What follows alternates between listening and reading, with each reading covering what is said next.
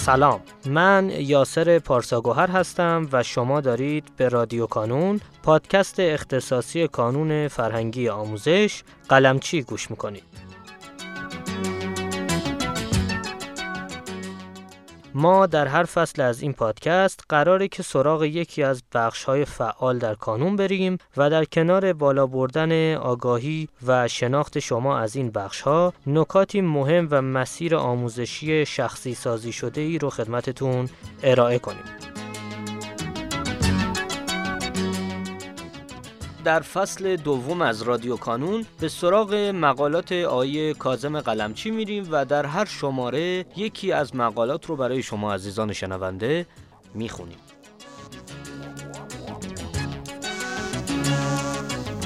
این شماره هجدهم از فصل دوم هست که قرار در این قسمت مقاله با عنوان فصل بهار و پروژه هفتم رو با صدای آقای مهدی میرزاده بشنویم. به نام خدا. سلام من مهدی میرزاده هستم. امروز یکی دیگر از مقالات آقای کازم قلمچی رو برای شما می‌خونیم. در فصل بهار شما جزء کدام گروه هستید؟ آنها که پیشرفت می‌کنند یا آنها که؟ در فصل بهار کدام دانش آموزان کانونی پیشرفت و کدام یک افت می‌کنند؟ شما جزء کدام گروه هستید؟ کدام ویژگی سبب می شود که بعضی کانونی ها در اردیبهشت افت می کنند و برخی دیگر رشد می کنند تفاوت در جدا نشدن از برنامه مدرسه و پروژه هفتم و آزمونهای اردیبهشت ماه کانون است. پروژه هفتم و سه آزمون حساس ترین پروژه در آزمونهای کانون است. چرا؟ لطفا ابتدا به معنی پروژه توجه کنید و سپس به زمان پروژه هفتم توجه کنید تا علت پیشرفت بعضی و افت و عقب ماندن برخی دیگر را توضیح دهید. از دبیران و مشاوران و پشتیبانان گرامی کانونیس خواهش می‌کنیم با توجه به تجربه‌ای که خودشان از دانش آموزان سالهای گذشته دارند این تفاوت‌ها را در قالب مثال‌های واقعی برای دانش آموزان و اولیا توضیح دهند. ما نیز در سایت کانون مصاحبه با دانش آموزانی را که توانستند با پیشرفت و جهش چشمگیر در پایان سال به نتایج درخشان برسند منتشر می‌کنیم. برخی از این دانش آموزان توانستند در فصل بهار چند صد نمره تراز پیشرفت کنند. و در شرایطی که بعضی دیگر چند صد نمره افت کردن آنها فاصلهشان را با بقیه بیشتر کردند و نتایج عالی به دست آوردند. خوب است علت این تفاوت‌ها را با دقت بررسی کنیم. رمز موفقیت و جهش برخی دانش آموزان و افت برخی دیگر در فصل بهار به ویژه اردیبهشت و در پروژه هفتم نهفته است. پروژه هفتم چیست؟ چند آزمون دارد؟ و اهمیت آن در چیست؟ پروژه هفتم سه آزمون دارد که در روزهای یک اردیبهشت، 15 اردیبهشت و 29 اردیبهشت برگزار می شود. این پروژه حساس ترین پروژه در بین پروژه های کانون است. در این زمان چه اتفاقی رخ می دهد و تفاوت در چیست؟ دانش آموزان کانونی در این زمان به دو گروه متمایز تقسیم می شود.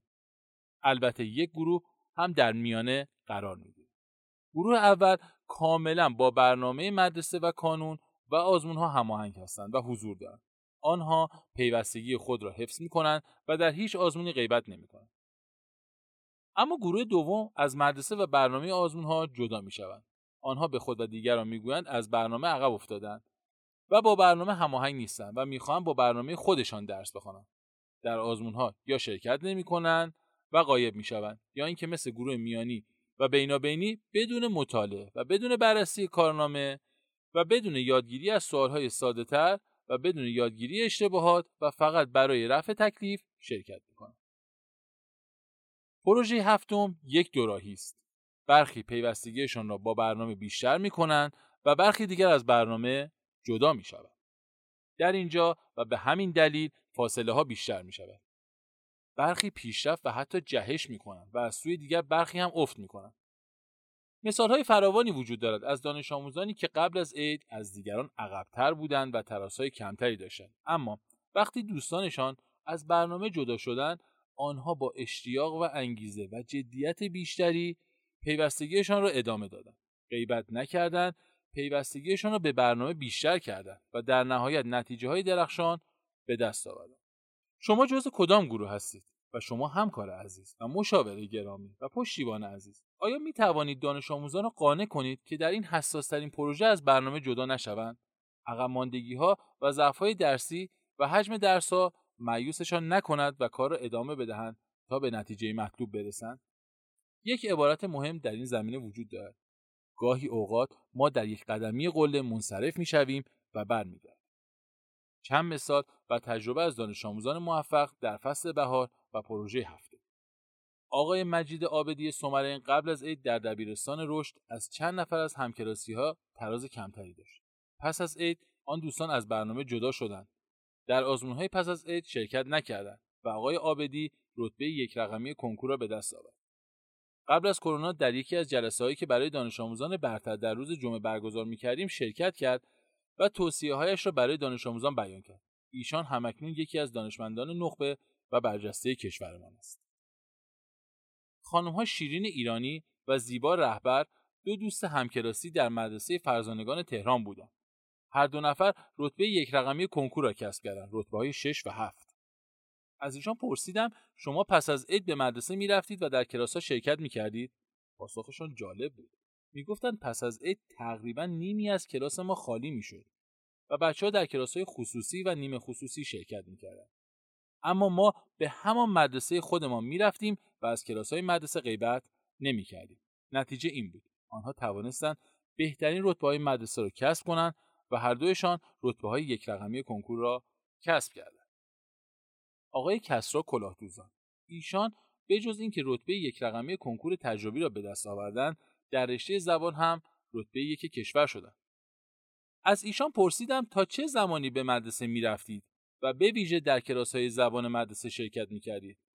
احتمال می‌دادم به خاطر اینکه ایشان پایه زبانشان قوی بود حداقل در کلاس های زبان شرکت نکنند. اما جواب ایشان هم خیلی جالب و تعجب آور بود. این دانش آموز نخبه تبریزی گفت من پس از عید هم به مدرسه می‌رفتم و در کلاس های زبان هم تا پایان شرکت می‌کردم. از این مثال ها فراوان است. از همکاران عزیز در همه شهرها و نمایندگی های کانون خواهش می‌کنیم. با معرفی دانش آموزانی که خودتان می‌شناسید و می‌دانید در سالهای گذشته با پیوستگی به برنامه هم مدرسه و هم آزمون های کانون و با غیبت نکردن نتایج عالی به دست آوردن دانش آموزان را قانع کنید تا در پایان سال پیوستگیشان به مدرسه و برنامه آزمون های کانون در پروژه هفتم را افزایش دهند غیبت نکنند و با برنامه هماهنگ باشند یادتان باشد که قطاری که از ریل جدا شده اگرچه به ظاهر آزاد و رهاست اما به مقصد نمی‌رسد. لطفا از ریل برنامه آزمون و برنامه مدرسه جدا نشوید. به ویژه در این دو ماه پایانی پیوستگیتان را با برنامه بیشتر کنید. موفق و پیروز باشید. آقای میرزاده گرامی سپاسگزارم از اینکه دعوت ما رو پذیرفتید و متشکرم از بابت خانش مقاله 18 هم. شما عزیزان می‌تونید لینک دسترسی به فایل متنی مقاله رو در قسمت توضیحات پیدا کنید و با کلیک روی اون لینک مقاله رو برای خودتون دانلود کنید.